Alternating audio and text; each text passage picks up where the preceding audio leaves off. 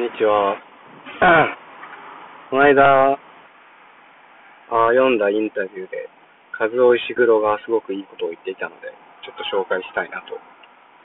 思います。和尾石黒っていうのは、まあ、ご存知の方も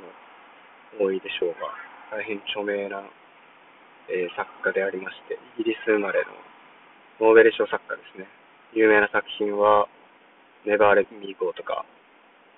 あとはなんだっけな、全部忘れちゃった。まあいいや。えー、っとね、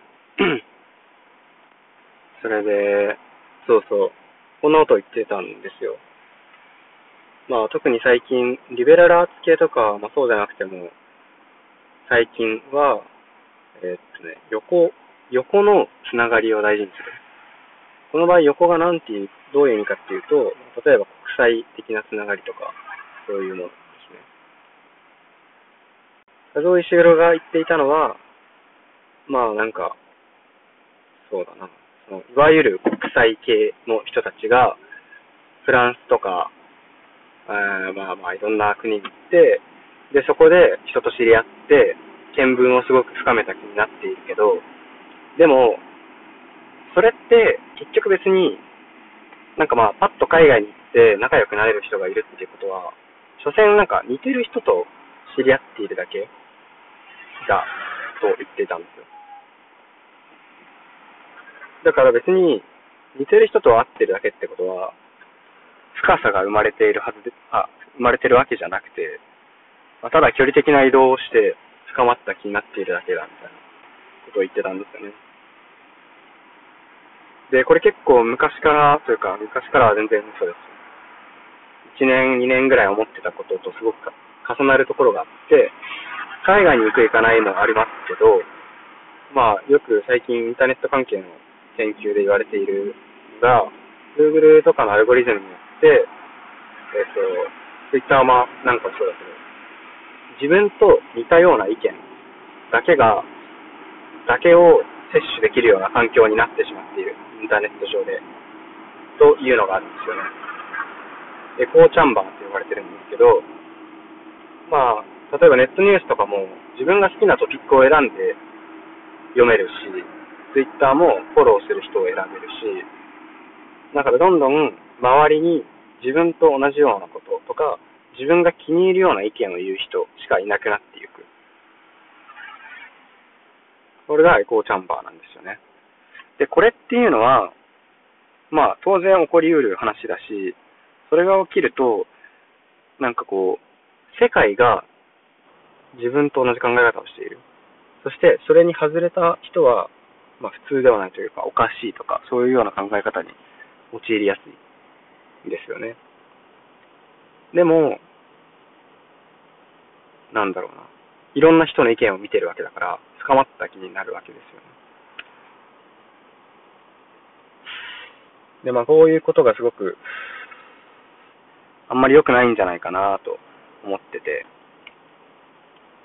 で、画像石黒は続けて、えっと、だから私と妻は、横のつながり、まあ、遠くに行っていろんな人と会うとか、よりも、縦のつながりを、こう、ちゃんとやっていこうと決意したって言ってて、どんなのかっていうと、えー、っとね、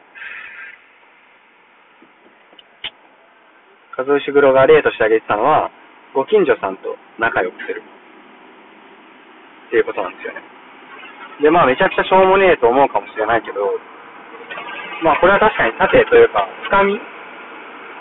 ご近所の人と表層的な付き合いだけして、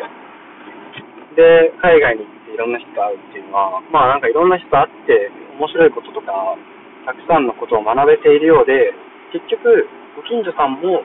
その海外で会った人たちも、表層的なつながりしかできないわけですよね。だから、まあ、ご近所さんとおしゃべりをしたり、まあ、この人はこんな人なんだっていう深いところまで知れるような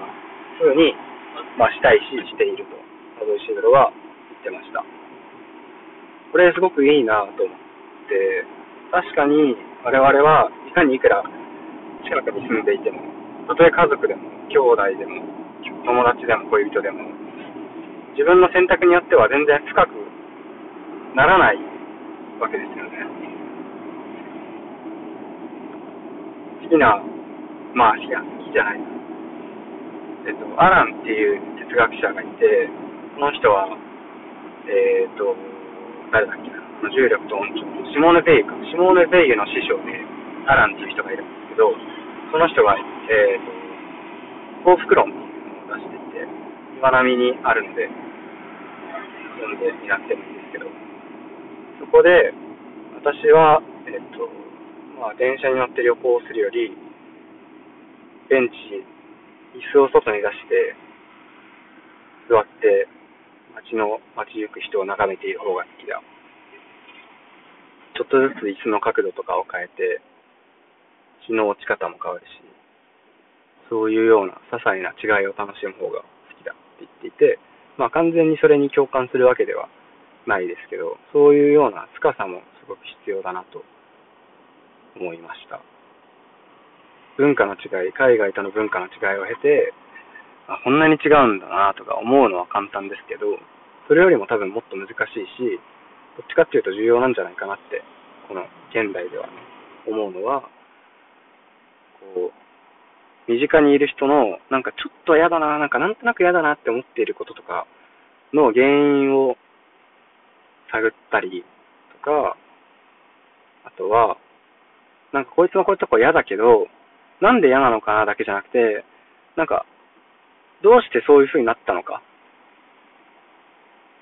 っていうのを知るのも大事だなと思っていて、僕の思想というか、まあ、思想的に、あの、悪人っていうのにも、まあ、悪人にならざるを得なかった事情というものが当然あるわけで、法律上とかでも結構難しい問題ではあるけど、どこからどこまでがその個人の責任なのか小さい頃にあった虐待とか、例えば、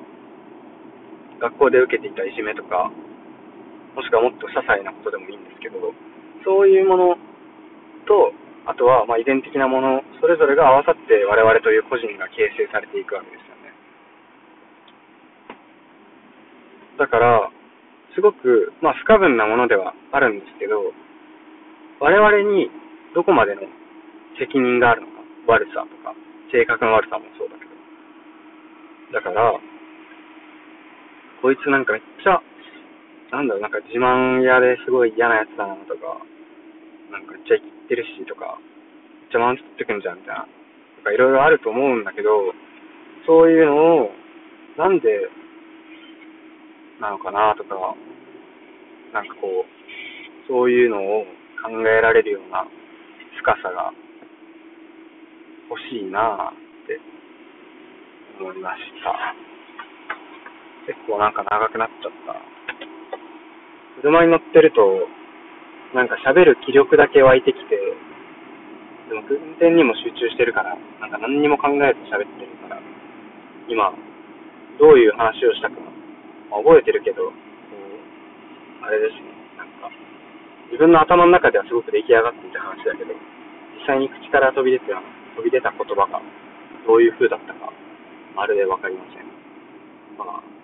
でもまあね、こんな別に、偏僻なところにポツンとあるラジオ、そういうもんでいいでしょう。それでは。